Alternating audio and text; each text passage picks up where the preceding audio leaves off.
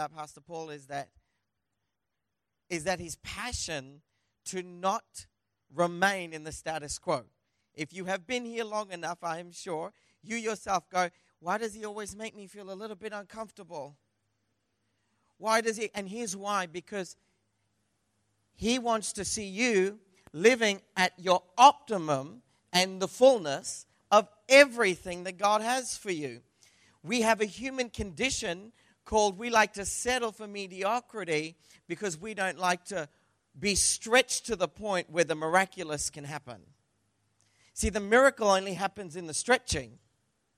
The miracles happen in the unknown zones, in the uncomfortable zones. And so I want to present something to you today. And I, and I did believe truly that, that Paul likes me deeply. Paul likes me deeply. But to have my first encounter with you and teach about money, maybe question that. Jesus talked a lot about money. We have to stop being afraid of talking about the practicalities of finance because God wants to bless your finance. But if, if you hide your finance plan from God, how can He touch it? There's two mandates that I believe I have for 2019, and I believe it'll be for longer, but I think 2019 is the pioneering year and catalyst of it. I'm going to war with the spirit of poverty and the spirit of orphans. And the two are connected.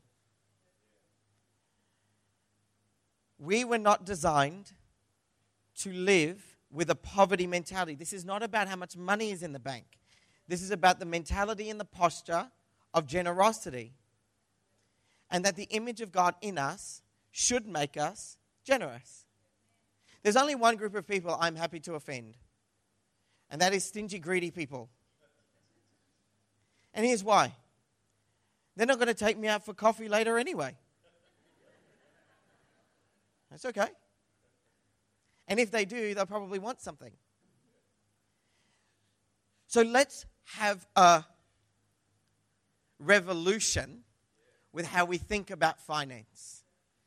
We need to be okay to talk about it because the future blessings and the seed that is going to bring harvest for generations to come is actually dependent on how you think about money now.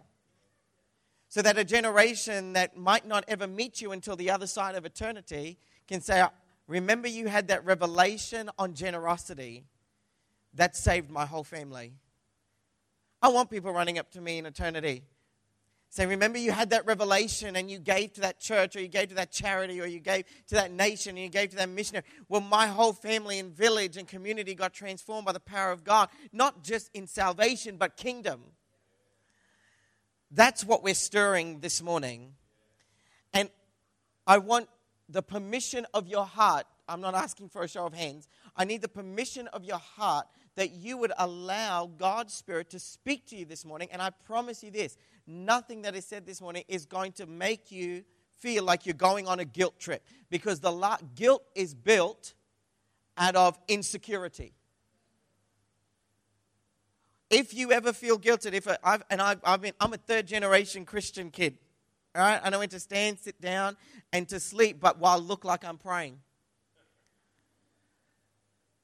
So I've been around and I've heard those that can speak vision and generosity with freedom attached to it. And I can also hear people that speak from a place of guilt and it's a place of insecurity because they themselves don't believe that God could provide. Would we move this morning into an ecosystem, a pattern of God's generosity, and see it not only benefit our lives, but the lives that will come after us? Is that okay? That's what this is for. This particular session is one of three. Now, it's the second part in the three, and it will, and I'm giving you the forewarning now, it is a solid 50 minutes. But you will leave and you will feel great. I promise you that. At that men's conference. Now, I've been to a few, I've been Uh, to a few men's conferences, women's conferences, conferences where everyone's together, leadership conferences. I speak at universities in philanthropy and not for profit studies. Hey, did you realize this? That there is a scientific data research that it says that altruistic people, or the other word for that is generous people, are more attractive. Thank you. Actually, the study says that people that are more generous are more sexually attractive. So all those single young adults in the house are like, yes, let's go out for coffee later. Throw that money up. Because you might be physically good looking, but if you have a stingy heart, the countenance you carry is the opposite to God's Spirit. And you might be average, but generous, and you'll be the hottest person in the community.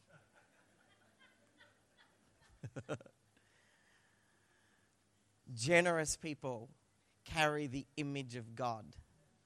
And they carry it so well that it supersedes any physical limitations and it attracts people and wholeness and transformation everywhere that they go. So, you ready to go this morning? You like me enough already to talk about your money? Welcome to One Church Perth, and it's great to have you with us. Thank you. Faith and finance. We're going to talk about faith and finance. Uh, I've got a, a, special on. This has been filmed already at a church at the Gold Coast at a production company. This is my number one seminar that gets booked every year. I would have done this over 25 times. And uh, down at the Gold Coast, there was a large church there, and that was where the, common, the, the church property is so state of the art that the Commonwealth Games rehearse there. And so they booked out the property to rehearse there. And so the production team said, We love what you do and you've changed our lives with generosity. Can we film it for you as a gift? So they filmed it. And I mean, if you're a media person, this guy's got, he's on one of those Segway things and like one of those hoverboard things. He's got a rig attached to his like shoulders and he's just hovering around it like that. Had the boom cameras and everything. So it's in HD, but what we've done is we've done a digital pre order. And uh, it'll normally be $150, but Today, if you pre order it up the back, I've got an EFTPOS machine. All you have to do is sign up, and it'll only be $50. And I promise you this it'll be worth far more than that for your whole family. And you'll get it via email, you get all, everything. You'll get an Excel calculator using God's pattern, and of course, you'll get my notes as well, because there's a lot of scripture. It's just to prove to everybody that Andrew didn't make it up. Okay, so let's go. The principles of sowing seed. So, what this is not about, here's the disclaimers. Number one, this is not about heaven and hell and buying your way into heaven. It's not about that. Number two, this is not about earning your blessing. Number three, this is not a guilt trip to tithe. It's not a guilt trip to tithe. And please don't argue with me about tithing. Every time I do this seminar and teaching, there's always somebody with a book. It's like they carry it around or tithings. Now, maybe not, I don't believe in this church, but there's always somebody in some other church. It's tithing's Old Testament. I don't do nothing. I'm a New Testament giver. I go, really? You're a New Testament giver. Yeah, I'm under grace. I go, oh, really? So you're going to sell your house? You're a New Testament. Oh, my Lord, God bless you. You're a New Testament giver. Always I never argue because everyone's got their scriptures, right? Everybody's got their scriptures about giving. They don't know the scriptures about anything else, but they know it about their money. And so I stopped trying to talk scripture and I started going to the value system of what they live in. And I said, So if you're arguing me, with me about giving to the local community that would pray for you if you were in hospital, and the youth group that is reaching high schoolers, and the people that believe for you and your family and their salvation. So you're, you're arguing with me about giving, amen, that's fine, you can argue. But, and giving a tithe, are you trying to argue your way into giving less or giving more? And then I just stopped talking. Because the point isn't about just the tithe, it's about the heart posture. And aren't you glad God doesn't actually give you a figure, He gives you a percentage?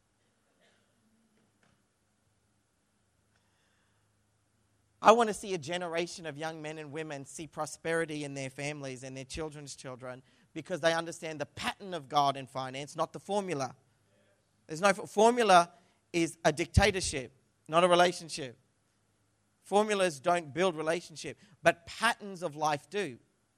And so this is not a guilt trip to tithe. But also don't argue with me about it later. Because I'll just ask, do you want to give more or less?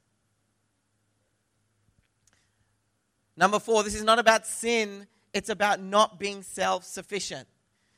And number five, this is not a new rule of how you must do money. I'm not coming as a financial planner. I'm not coming as the person that can look it through your accounts and know where to spend and how you're going to spend it and where you should invest. This is just a pattern. This is a guideline and a framework of how the Jewish nation handled their finance in consultancy with the National Office of Jews for Jesus, bank managers, and financial planners. So I'm not a financial planner. I just put the idea out to financial planners and said, if you were to look at this pattern, would you think it's a good way for people to live? And they went, it's a good way for people to live. And here's why because it stops you constantly living in debt. So here's a foundational thought. And if this is all you leave with, then amen. God doesn't want your money, He wants to give you His. He doesn't want your money, He wants to pour out His on you. So let's start. Malachi 3 8, one of the most famous verses about giving, is Will a man rob God, yet you have robbed me? But you say, In what way have we robbed you? In tithes and offerings. How do you rob God? Like, let's be real here. How do you actually rob God? This is not just about money, this isn't even just about tithes and offerings. And notice that it's plural there tithes and offerings. Plural. This is how do you rob God? Actually, no. What's happening is in the tithes and the offerings, there is the potential of God to give you his finance, and you're not robbing God of his money, you're robbing God of the opportunity to give you something that he can only give to a generous heart. I don't want to rob God the opportunity of sowing something into my life because I'm going to sow that seed into the generous ecosystem of the kingdom. So I'm not robbing God's money, I'm robbing the opportunity to live in the fullness of the ecosystem He's designed for us. Okay, observation. Tithes and offerings are not the same. They're just not the same. We sometimes we've been taught, and I'm I'm sure in different if you from different streams and different denominations, and you happen to just be here today, but if you've grown up in different streams and thoughts and and doctrines and theologies, what you'll find is some that everyone has almost a different teaching. That's why we stand back and we just look at the scriptures this morning to the pattern. But tithes and offerings are not the same. The fundamental four that were set up right in the beginning were these first fruits and tithes. The first one is a first fruits offering. And if you look into the definition, you'll find that it's called teruma. So it's a first fruits offering. Isn't it nice to think that the thing that we do first is actually an offering, not giving just something back to God that's originally His?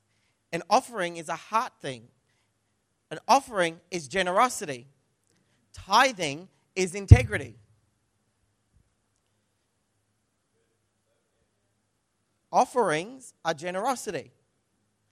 Tithing is integrity. I remember a little while ago, it was in October now, I had come to Perth and I was speaking for the Seven Day Adventist and I had to be part of a leadership forum. And, and I got a rental car from the airport. I drove it around for two days. I dropped it back.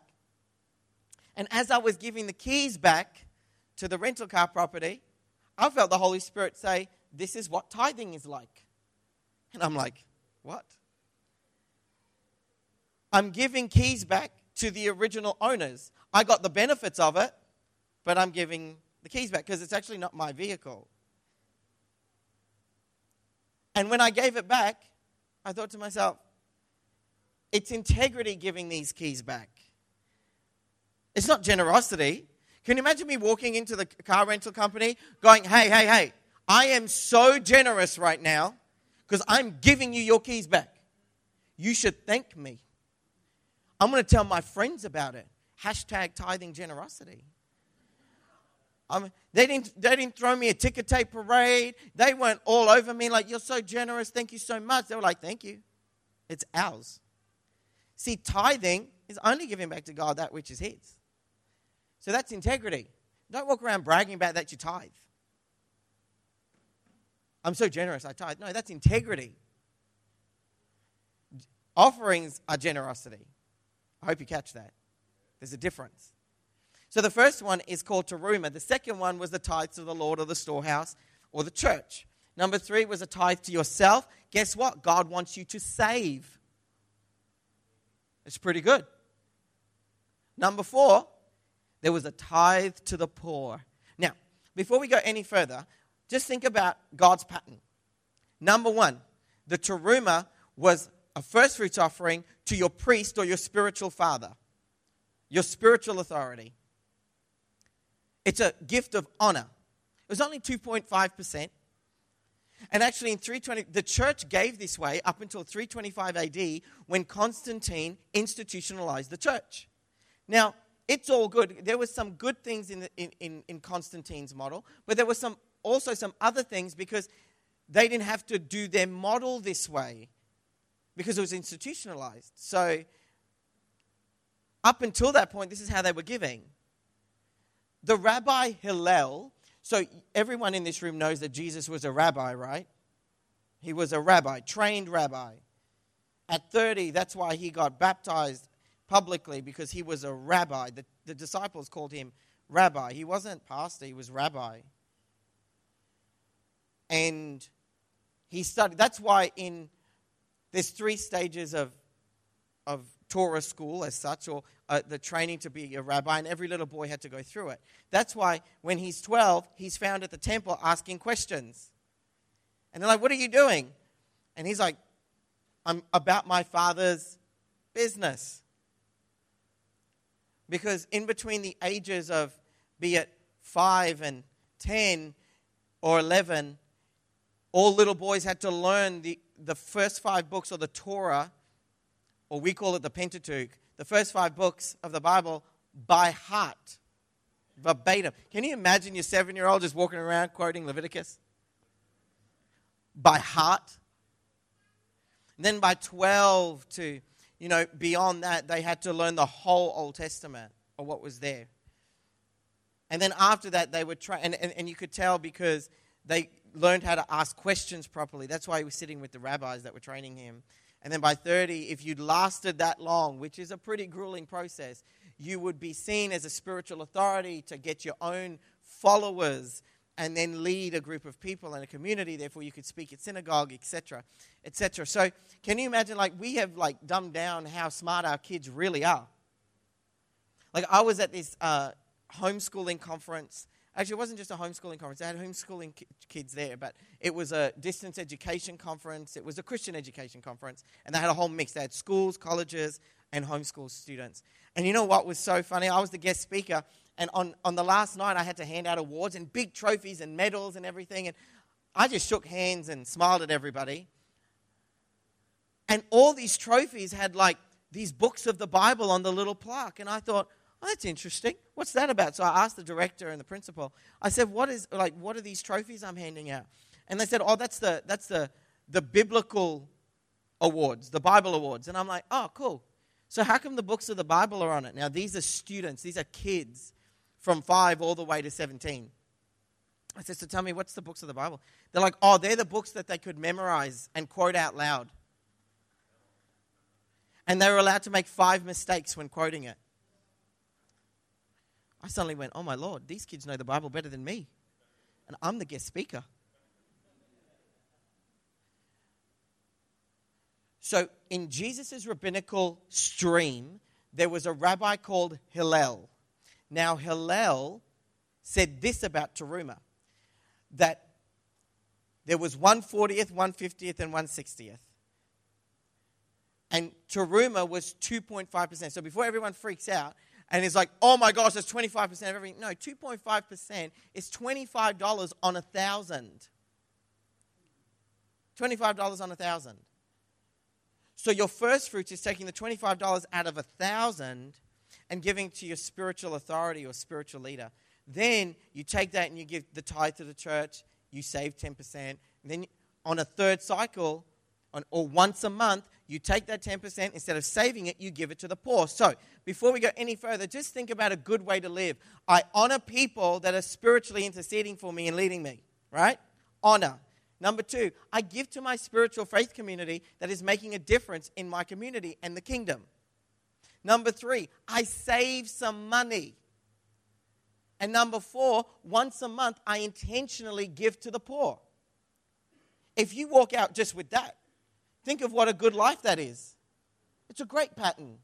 Do you know that if you're an 18, 19, 20 year old in this room and you start saving 10% of everything you get in a high interest account, you'll be a multi millionaire by 40. Think how generous you can be then. You can take me out for coffee. Jesus said this in Matthew 6 For where your treasure is, there your heart will be also. Notice what he doesn't say where your heart is, your treasure will be. He says, Your heart follows your money, not the other way around. So if I want to know where your heart is, I'll just look at your receipts. I often find myself at outlet clothes stores. Sometimes my heart lives there for a little while.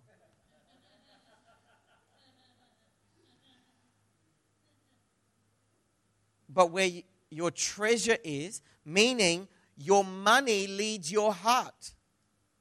Oh, I'm passionate about missions. When's the last time you gave? Where's your receipt? Oh, I'm passionate about the kingdom. Then how much are you giving? I love my family. I just love. Well, when was the last time you lavished them with something? Oh, I love my friends. Really? Then how come you split the bill to the cent? They're not the kind of friends you need, people. You ever split a bill and someone's meal was like, you know, all together it came to like $27.85. And they're like, where's my change at? You're like, you're embarrassing. I believe that Christians, kingdom Christians, should be the most generous people on the planet. The most generous people on the planet. Be so practical, you're spiritual. The lamp of the body is the eye. If therefore your eye is good, your whole body will be full of light. But if your eye is bad, your whole body will be full of darkness. If therefore the light that is in you is darkness, how great is that darkness? No one can serve two masters, for either he will hate the one and love the other, or else he will be loyal to one and despise the other. You cannot serve God and mammon. And mammon was a symbol of people that loved money and put money above everything else instead of being gener- generous. They, they, you can't love God and be greedy. But isn't it interesting that it starts with a, it, it, talks about treasure. Now, notice this it doesn't say this, for where your time is, your heart will be also. Where your talent is, your heart will be also. No, it says where your treasure is. And I believe in sowing time and talent, but Jesus says treasure. Hey, did you know that if you serve and you're generous with your time, you actually, again, science says, data says, people who volunteer live longer. Do you want to know why? Because seed reproduces according to its kind. So if you seed time, you live forever. When you sow your talent into the kingdom, what happens? It multiplies your talent, your gifting. Then why don't we talk more about multiplying your treasure? Yes, serve. Yes, be exposed with your talent, but also seed reproduces according to its kind. I want you to live long. I want you to live talented, but I also want you to live prosperous. Because how bad would it be a long life with no money? But Hillel said this that the eye full of light was a person that was generous with 140th, which was 2.5% that an eye full of light honored Teruma to 2.5%. Someone who gave 150th had a middling eye. And someone who gave 160th was an infidel. Their eye was full of darkness. That's pretty strong language, considering they're like 0.5s of percents. Yet, to them, it was the first thing they did was a first fruits offering, which was they'd take the best 2.5% of their harvest or whatever increase they had, and they'd wave it up in the air as though they were giving it to God, and they'd place it in the hands of their spiritual authority. Because you're giving it to God now, and God's giving it to that person so that you can honor them. So the four ways of life was honor people that are spiritually leading you or spiritually fathering you. Number two, Give to the local faith community. Number three, save money, put it away. And number four, once a month, intentionally give to the poor. Can we just agree that's a good way of doing life? So here's the challenge why does God hate greed and love generosity? He hates greed. There was the man, he said, What will you do with your increase? I'm just going to build bigger barns for myself. And Jesus is like, Oh, today God will require your life. Yet the woman caught in the act of adultery, he's like, oh, look, uh, just don't do it anymore. And then go. Just go. Live a good life. Just stop that. But no, God will require your life. Look at how you sin. It's like, but wasn't that God just building bigger barns? Yeah, because greed has an attachment to it that isn't heaven on earth. It's something else, and I'll show you why.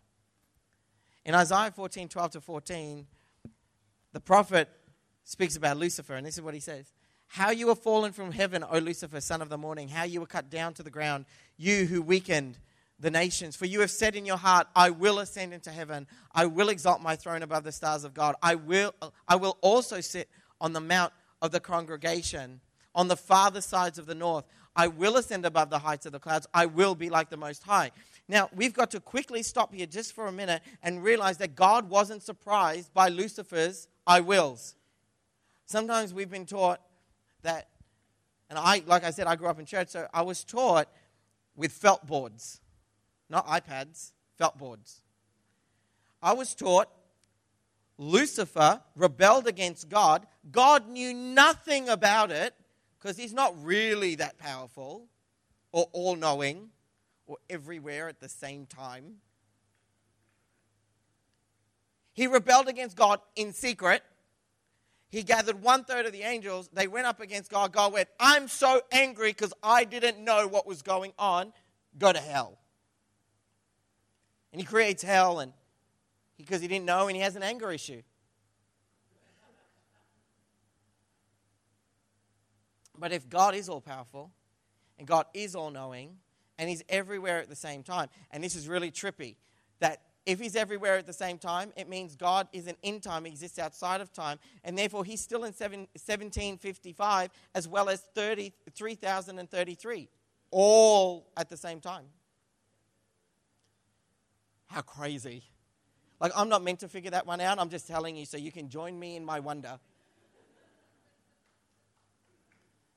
All at the same time.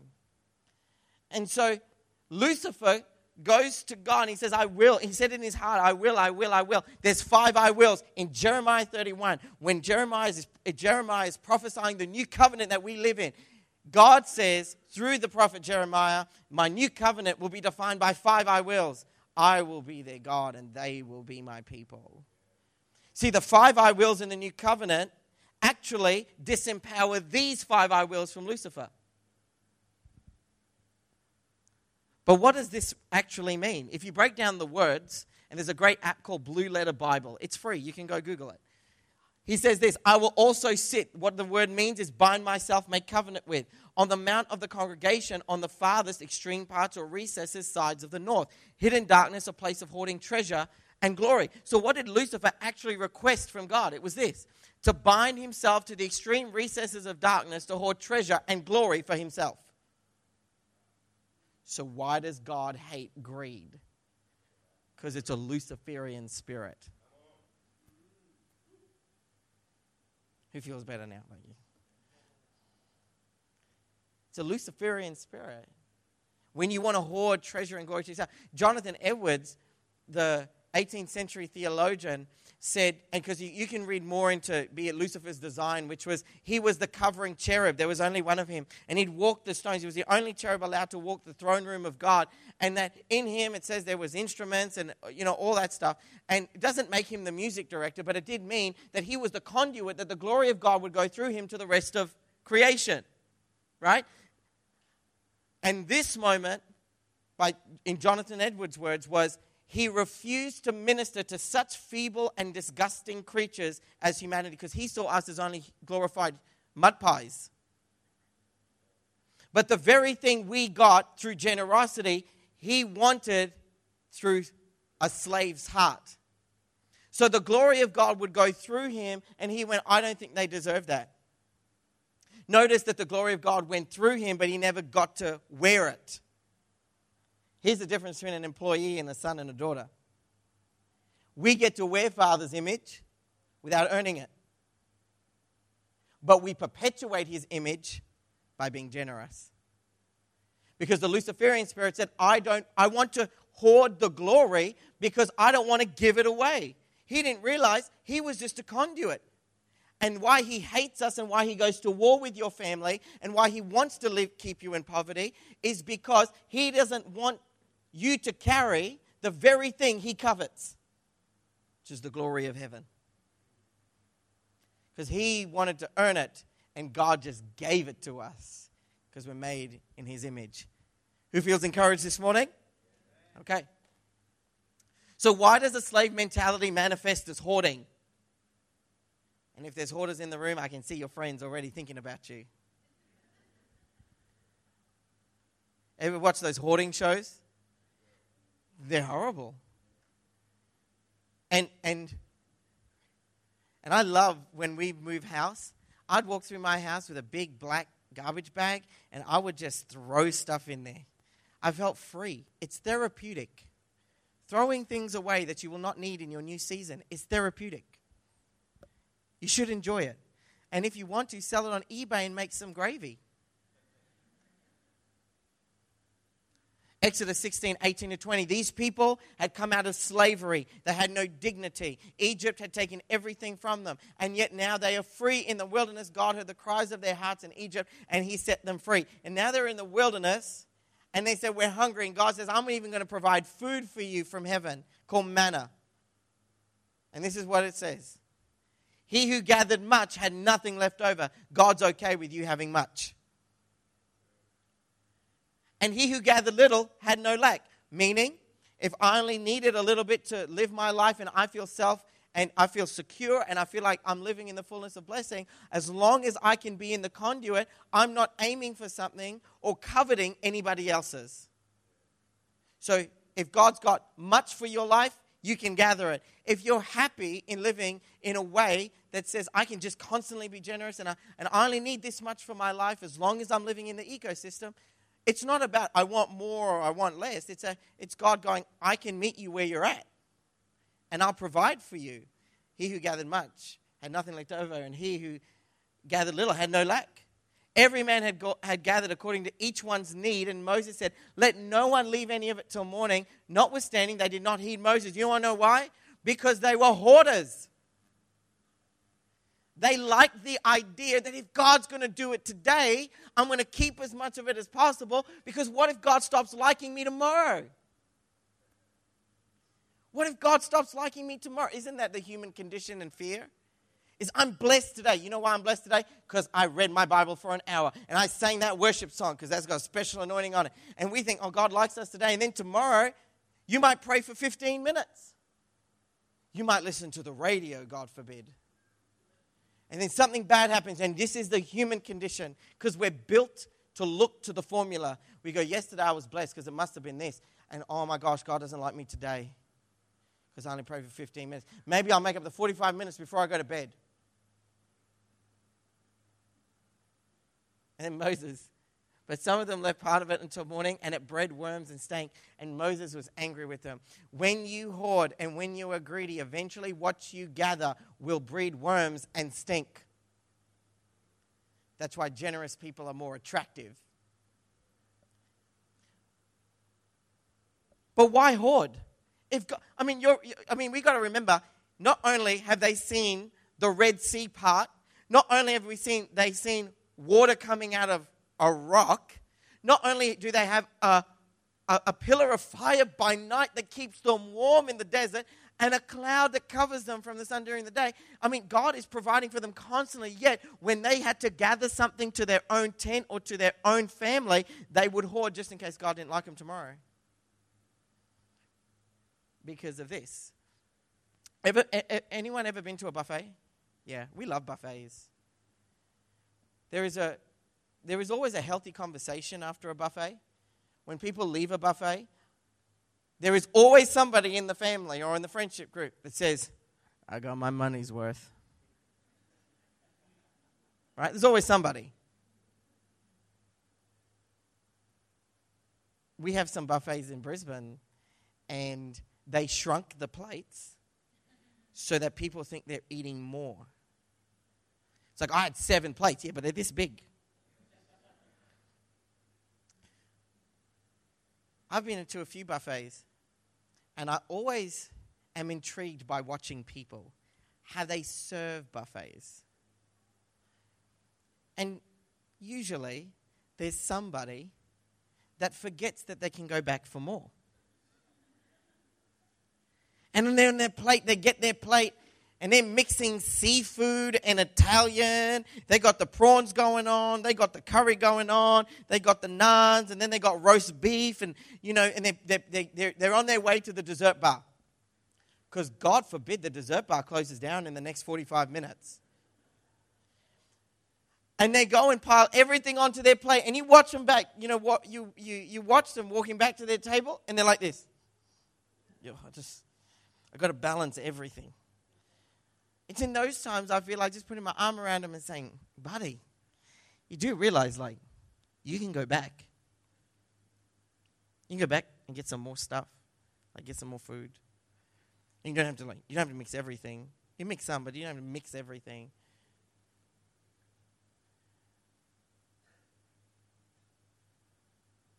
You know, when we think like that, we're so focused on getting everything we need back to the table that we forget we could be getting a plate for somebody else because the restaurant's not going anywhere. And can I encourage you with this one picture or one metaphor? Is we can take as many plates as we want because our dad owns the restaurant. You can take what you need, go and eat it, enjoy it, and not be worried about tomorrow because the restaurant's still there. Actually, you can go get plates for other people that don't have this revelation yet and bless them because your dad owns the restaurant. Here's some observations God was freeing the people not just from Egypt, but from slavery and a poverty mindset using generosity. Slaves are greedy because they fear the future. Sons and daughters are generous because they know who holds the future. That's the difference. If we hoard and we fight for, I need mine and I'm going to keep mine, I don't know if God will like me tomorrow, so I'm going to keep it. That's still Egypt living in our head, in our hearts. So, what does He do? So, how does God set a nation of slaves free? In Leviticus, this is what we find. He, they, they get land, and they're given what you'd call a square of land, a property.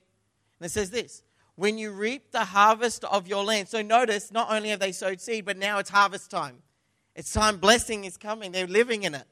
When you reap the harvest of your land, you shall not wholly reap the corners of your field, nor shall you gather the gleanings of your harvest, and you shall not glean your vineyard, nor shall you gather every grape of your vineyard. You shall leave them for the poor and the stranger. I am the Lord your God. In essence, he's saying, I'm going to give you land, but don't use all of it. Live with margin. Live with margin. The average American lives on 104% of their income 100% and 4% MasterCard. There's no margin. You want to you want to be a slave to your paycheck? Live with no margin. You want to be a slave to your job? Live with no margin. If there is a divine calling and purpose on your life, you need margin to see it through. But if you're, and this is a, a, huge part of this morning's presentation and, and, and conversation, is I want you to live free of anxiety that you can't fulfill everything that God's called you for because you have no margin to build and invest and sow and give and see something because you're not just living on your field, you're living on your neighbors as well and MasterCards. So that when a bill comes in, you don't know what's going to happen. You want to live with less anxiety and more freedom? Don't live on your whole field, live on the circle. See, God's, God breaks the slave mentality through the action of generosity, not just the concept of it. Like I said, you can't just, let me put it this way I'm not putting up a prayer line later to say, oh God, I want to be more generous. No, you want to be more generous? Go and buy someone coffee on the way home. There's no prayer to be more generous. You just become, write a check. Don't split the bill it's not just orthodoxy where I believe the right thing. It's orthopraxy means I practice generosity. I don't just believe in generosity.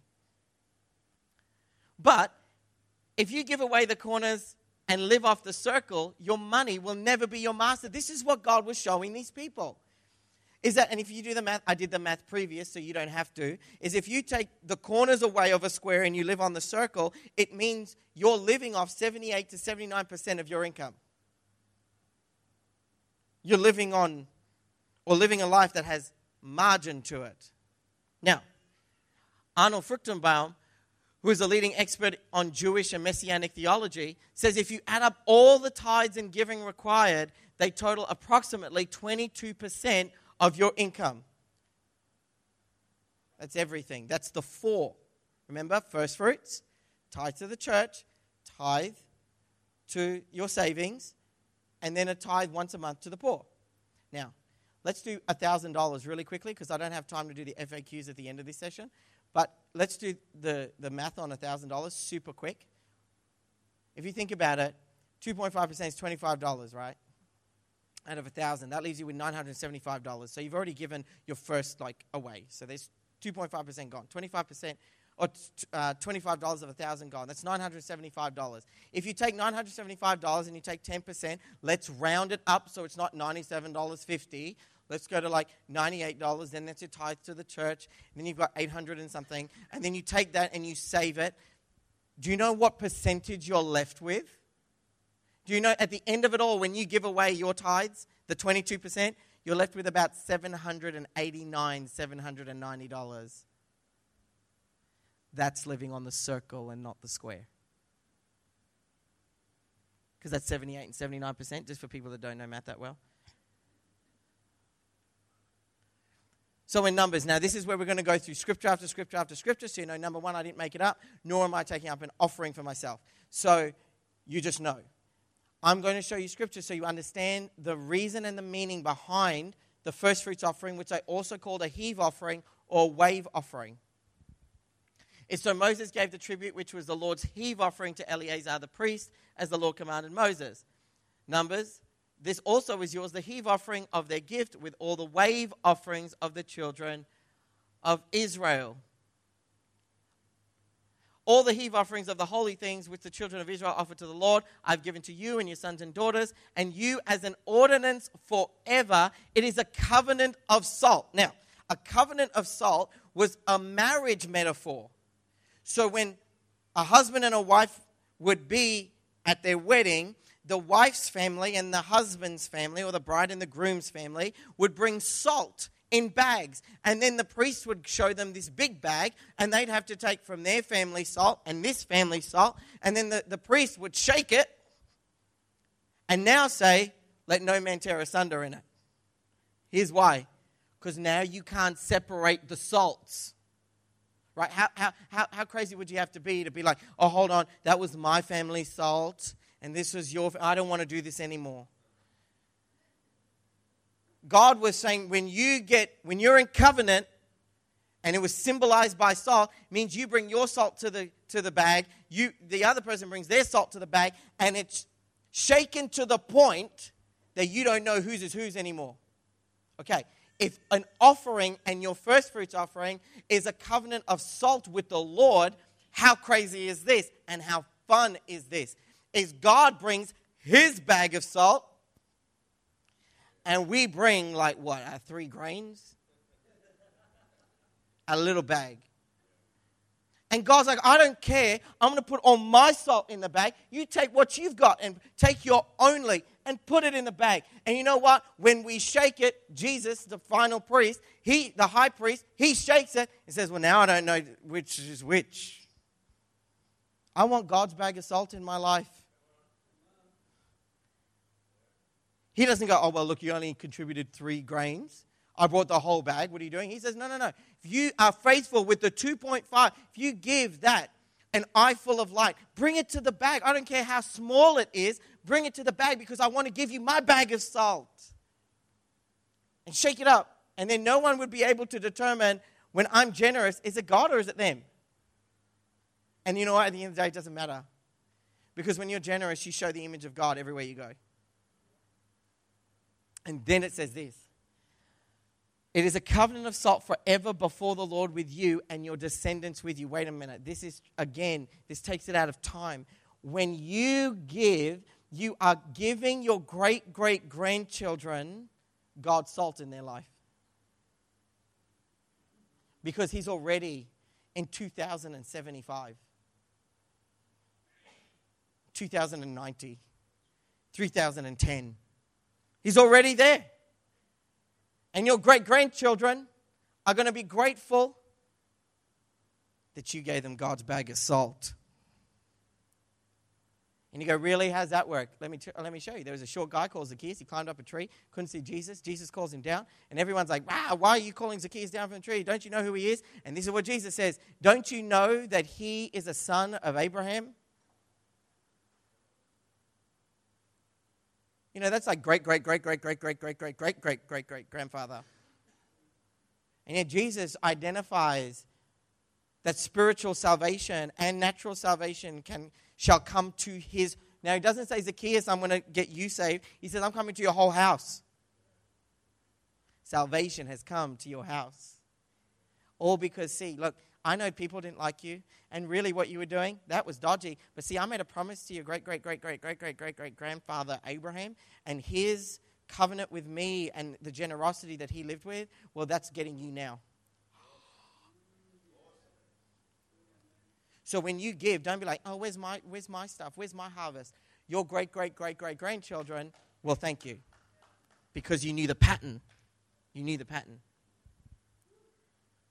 Ezekiel 44:30. The best of all first fruits of any kind and every sacrifice of any kind from all your sacrifices shall be the priest. Also you shall give to the priest the first of your ground meal to cause a blessing to rest on your house. You're not just giving it to your spiritual authority or spiritual father and in this context it would be it would be Pastor Paul and his family. But this isn't about like trying to get that trust me. It's not about trying to get 2.5%. It's about learning a pattern for your life. It's about getting a pattern for your life because you want a blessing to rest on your house. Nehemiah 12, 44. At the same time, some appointed over the rooms of the storehouse for the offerings, the first fruits, and the tithes. All of them were plural. There were so many. Nehemiah 10, 35 to 36. And we made ordinances to bring the first fruits of our ground and the first fruits of all fruit of the trees year by year. Uh, you guys get it. Have you got enough scripture in you yet? Proverbs 3 9 to 10. Honor the Lord with your possessions. Smartest person and the richest person that ever lived wrote this one. And with the first fruits of all your increase. For all your increase. Deuteronomy. And this shall be the priest's due from the people, the first fruits of your grain and your new wine. Romans, no way, it's New Testament. New Testament. For if the first fruit is holy, the lump is holy, and if the root is holy, so are the branches. If they didn't believe in first, and you, we've got to realize that tithing superseded Mosaic law because Abraham gave to Melchizedek. So it's not like, oh my gosh, where is it? No, it, it, it's outside of that because the pattern of generosity wasn't just about law. I hope you catch that. New Testament, if the first fruit is holy, it means that they knew what first fruits was. They wouldn't have stopped giving it. Or the writer of Romans could have said, For when they gave the first fruit, it represented everything that was holy. It doesn't say that. For if means present tense, means we still practice this. Luke 23 46. And when Jesus had cried out in, with a loud voice, he said, Father, into your hands I commit my spirit. Now, what was it about the wave offering that made it different? It was, this was a first fruits offering. What was it that made it different? That the, the, the person would take their increase, their very best. Jesus was God's best. Take his best. And they would wave it in the air and lift it high and then place it in the hands of their spiritual authority. Jesus was lifted high on the cross. And then what does he say? Into your hands I commit my spirit. The only reason we have access to the Holy Spirit is because Jesus was the first fruits. Even Jesus didn't just give first fruits, he enacted first fruits. And you go, Really? I need more scripture. Okay. 1 Corinthians 15. But now Christ is risen from the dead and has become the firstfruits of those who have fallen asleep. For since by man came death, by man also came the resurrection of the dead. For as in Adam all die, even so in Christ all shall be made alive, but each one in his own order. Christ, the firstfruits. That we got the day of Pentecost because Jesus was lifted high and he said to his spiritual authority, his spiritual father, Take my best. Take my best.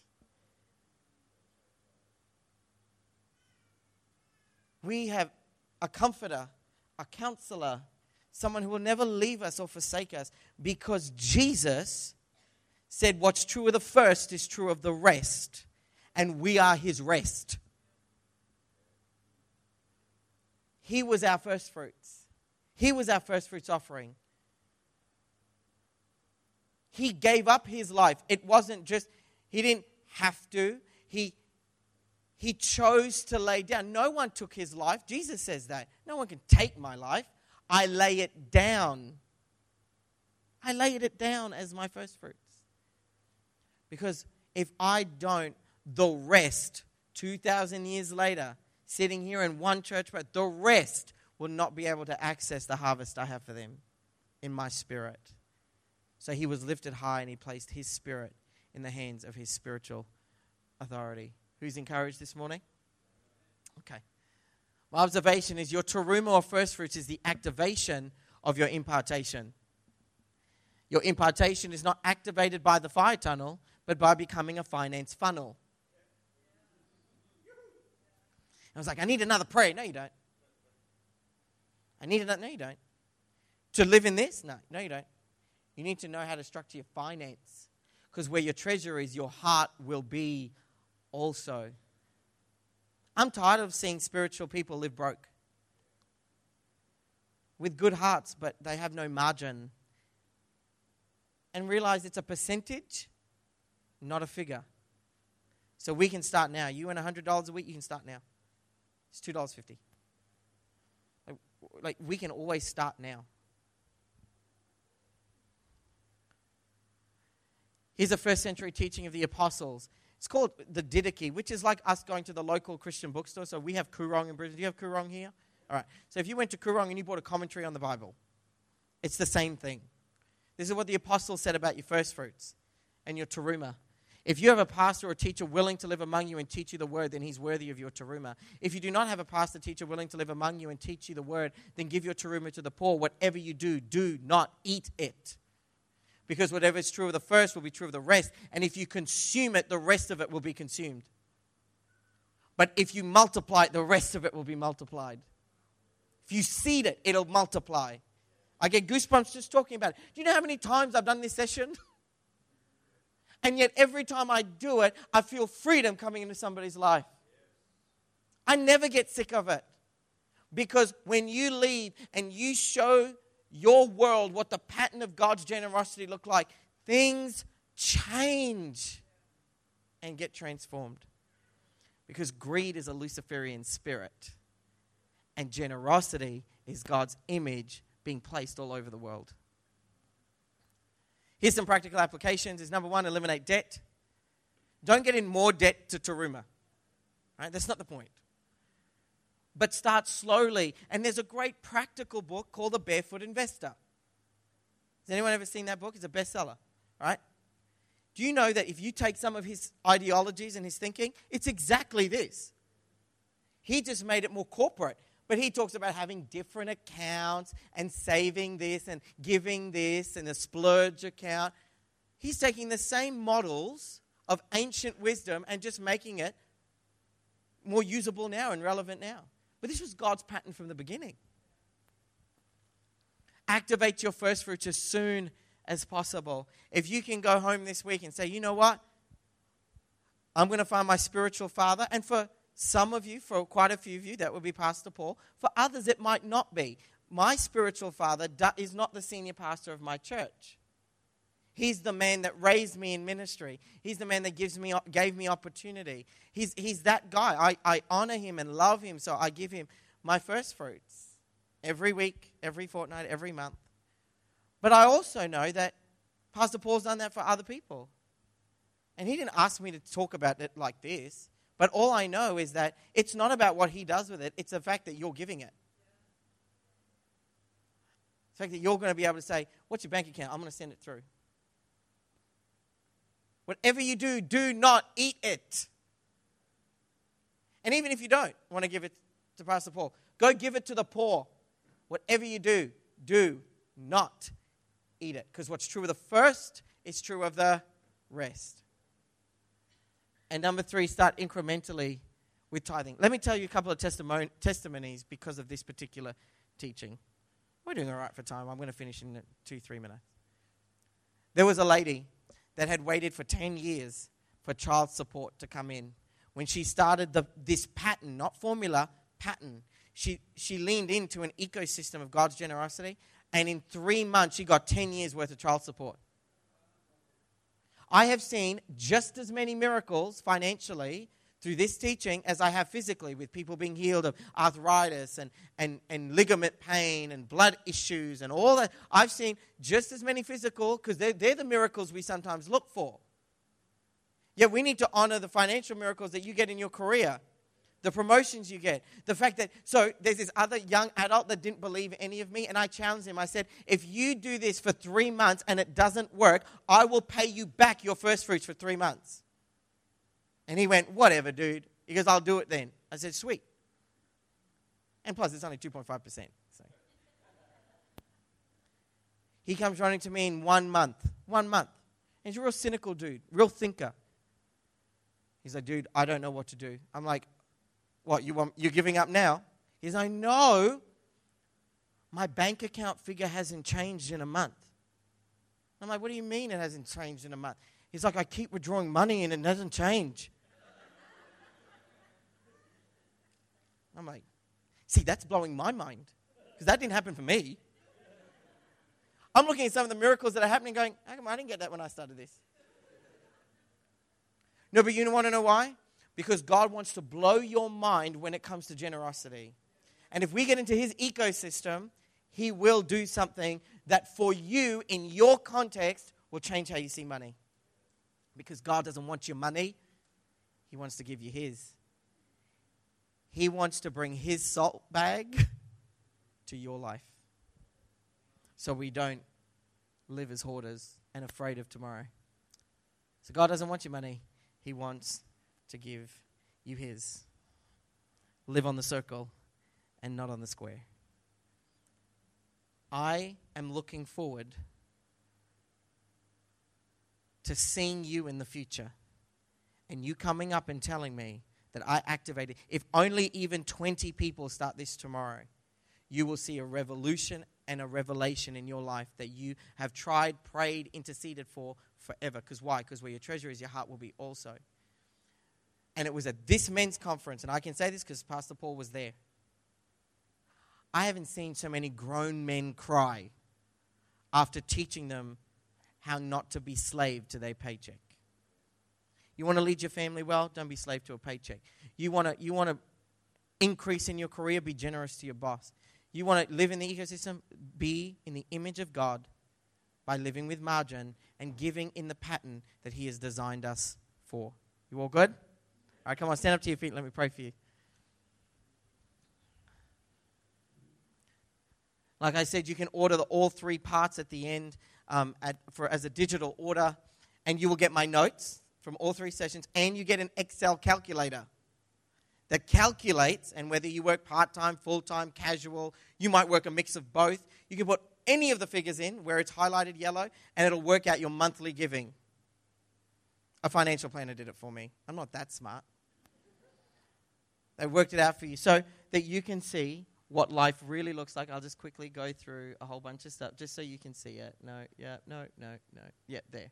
See, that's how you do the math. And what you realize is that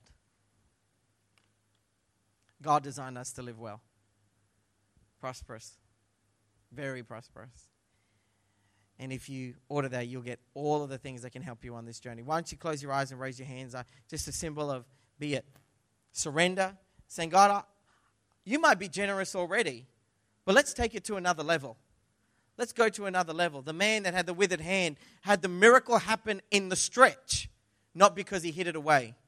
Jesus called him out like it was a taboo subject, just like money is. And he said, Stretch out your hands. In the middle of people, a group of people where he wasn't even meant to be because he had a withered hand. He wasn't meant to be in the group. Yet he was there because he was desperate to see Jesus. And Jesus technically humiliated in front of everybody by talking about something he didn't want to talk about. But the miracle happened in the stretch. And so, Father, right now, I just thank you for the miracle happening in people's lives right now. That today, this morning, we got to stretch their thinking. We got to stretch their revelation on money. We got to stretch the taboo subjects that we don't usually talk about. But God, today, I pray for a blessing upon their descendants forever. I pray for a Psalm 105 blessing, that there would be a blessing for a thousand generations, all because we knew how to honor the pattern of finance the way you gave it to us. So, God, today, I pray that you would speak to people be their comforter, because they might need comfort after a teaching like this. They might need counseling, but God, be with them because the only reason we have even access to that Holy Spirit, to your Holy Spirit, the person of the Holy Spirit, is because Jesus, you were our first fruits. So, Jesus, we receive a fresh revelation of your thinking, your pattern, your ecosystem into everything we do financially. May we see prosperity, prosperity, and prosperity holistically, not just with money, but in every area of our life. May we live with generous, generous hearts in everything that we do. In Jesus' name we pray. Amen and amen. God bless you all real good. Thank you. Come on, be generous in your praise and your thanks to a man who's done his job well. Well done, Andrew. Thank you. Church family, just take your seats for a moment. We are going to take up a love offering. I don't know if that's in the uh, in any of those wavings and heavings and all that. If you've got a lot to give, that's a heave offering, isn't it? Okay, so you've got to heave it out. Yeah, okay, all right. Okay, so um, we're going to take up a love offering for Andrew. And um, if you don't give that uh, first fruits offering yet, if, that, if, if you've never done that and you, and you want to start, then start now and invest it into Andrew. Just let that be the start that you make. But if you are a regular giver and a faithful giver and you're doing all this stuff, then ask the Lord now what He wants you to sow into Andrew's ministry, and we want to give him a blessing and send him on his way with uh, the seed to go and do this all over the world. There are Christians, there are our church family in South Africa desperately need this. Desperately need this. I know the churches that we're part of there, if they got a hold of this, we would see so much restoration in their lives. So uh, I pray that Andrew, God will take you where He wants you to, to be and to go, and you'd be very effective there. And I pray that the word that you've deposited here would, would yield great fruit uh, in our lives. So take a moment, let's pray and ask the Lord what we should be giving, and let's sow into his ministry.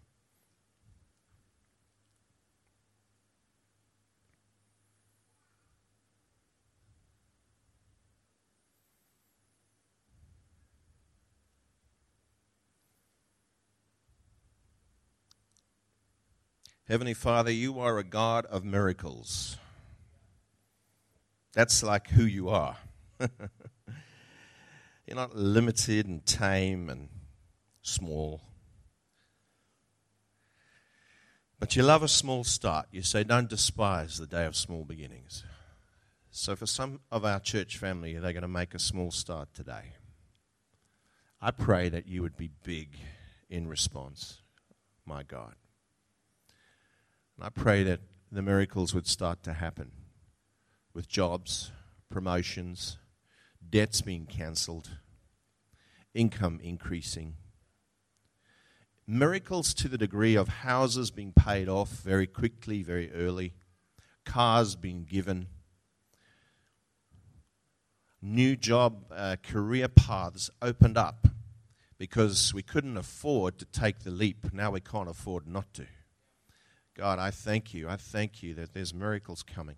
So I pray that as faith is activated by works, that as we do this, Lord God, and as we give today, that you would multiply our seed in Andrew's hands. That he would take this message and Christians all over the world would become prosperous and uh, live in your abundance and be able to do more than they've ever dreamed possible. Take the, the chains off slavery and poverty. Take it off our lives, God, I pray. We don't want any part of that. We don't want to buy into the devil's plan any longer. God, as we do this, I pray that you would rebuke the devourer on our behalf. Today, you would literally slap him down, say, Not another cent. You will not take another cent from my child. Let it be the truth over all of our lives, Lord God. In Jesus' name I pray. Amen. Get your offering ready. Do you want to wave it around or do you want to heave it into the bag? What do you want to do with it? Your call. Send the bags around. If you are going electronic, Please don't wave the EFTPOS machine around. Just punch your number in. Okay? Guys, wasn't that amazing? um, let me say that again. Wasn't that amazing? hey? Just incredible. Can you see what, I, what I'm trying to communicate to you? How big this is, this ministry on this man's life? How significant and important this is? I really hope you can. I hope that God activates this in somebody's life in our church family and more than one person, and they want to take this and run with it and teach it and uh, empower people wherever they go. Guys, I've got one quick testimony. Trish couldn't be with us this morning. Uh, she's at another church where they wanted her to come and they want to. What do they want to do? They want to honor her for her obedience to go into the realm of politics and um, and that's awesome. And she was at another church a week before. They want to do the same. She'll be at another church a week ahead. It's election time, as you know, uh, so let's keep prayerful. But I just want to say this: they told us that the position that Trish is running for will take ten years, and that when the election comes around, it will cost a quarter of a million dollars. Um, that's what they said it would cost. So far, it's taken six years. And how many of you know what you give in the offering? I don't get 250,000 bucks a year, I can assure you. And we are doing it miraculously. Every month, it's a miracle. Our, we're seeing Trisha's car going places when the petrol says she shouldn't. I mean, it's that kind of stuff. It's, it's very miraculous. She's I'm not going to say what I was going to say. Uh, we will be having a prayer meeting on Saturday, the 17th of May, the night before the election. And we'll be praying that God will do something incredible in our country. We cannot afford a government that will not bring us closer to being the great south land of the Holy Spirit. We need a government that will help us to be the great south land of the Holy Spirit. That's our prayer. We need a government that is righteous. We're praying for that. Please pray into that over these three weeks before the election. And uh, the same God who is doing miracles in time and money in our family and our journey is doing that because we live the way Andrew has preached. May He be the same God for you in your time and your money and your talent as you live the way Andrew's preached today. God bless you. Love you lots.